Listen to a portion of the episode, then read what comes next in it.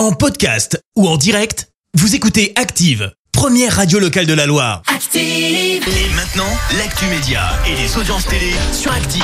Avec Clémence Dubois-Texeron, on débute avec les audiences et France 2 a gagné hier soir. Avec la série L'Abîme qui a rassemblé près de 3,5 millions de personnes, ça représente 17% de part d'audience. Derrière, on retrouve M6 avec l'émission spéciale 20 ans de la nouvelle star.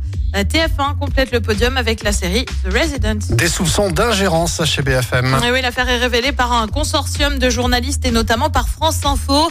Ils se sont penchés sur un journaliste en particulier, Rachid Mbarki, soupçonné d'avoir diffusé des informations biaisées et orientées qui auraient été fournies par une agence en Israël. Ça concernerait notamment des infos sur le Qatar ou encore les oligarques russes. Rachid Mbarki aurait reconnu une éventuelle erreur de jugement journalistique et affirme avoir voulu rendre service à un ami. Lui a depuis été suspendu de l'antenne et une enquête interne a été lancée au sein de la chaîne. Et puis c'était quasiment déjà fait, mais c'est désormais officiel. TF1, M6 et France Télé annoncent l'arrêt de la plateforme Salto, décision prise des 3 actionnaires fondateurs. En début de semaine, la plateforme indiquait ne plus accepter de nouveaux abonnés. On ignore encore en revanche la date précise d'arrêt de diffusion sur la plateforme. Et le programme ce soir, c'est quoi ? Eh bien, sur TF1, c'est la série Balthazar. Sur France 2, c'est Envoyé spécial avec un dossier spécial Ukraine. Sur France 3, c'est le film Les Murs du Souvenir. Et puis sur M6, c'est le retour de Pékin Express.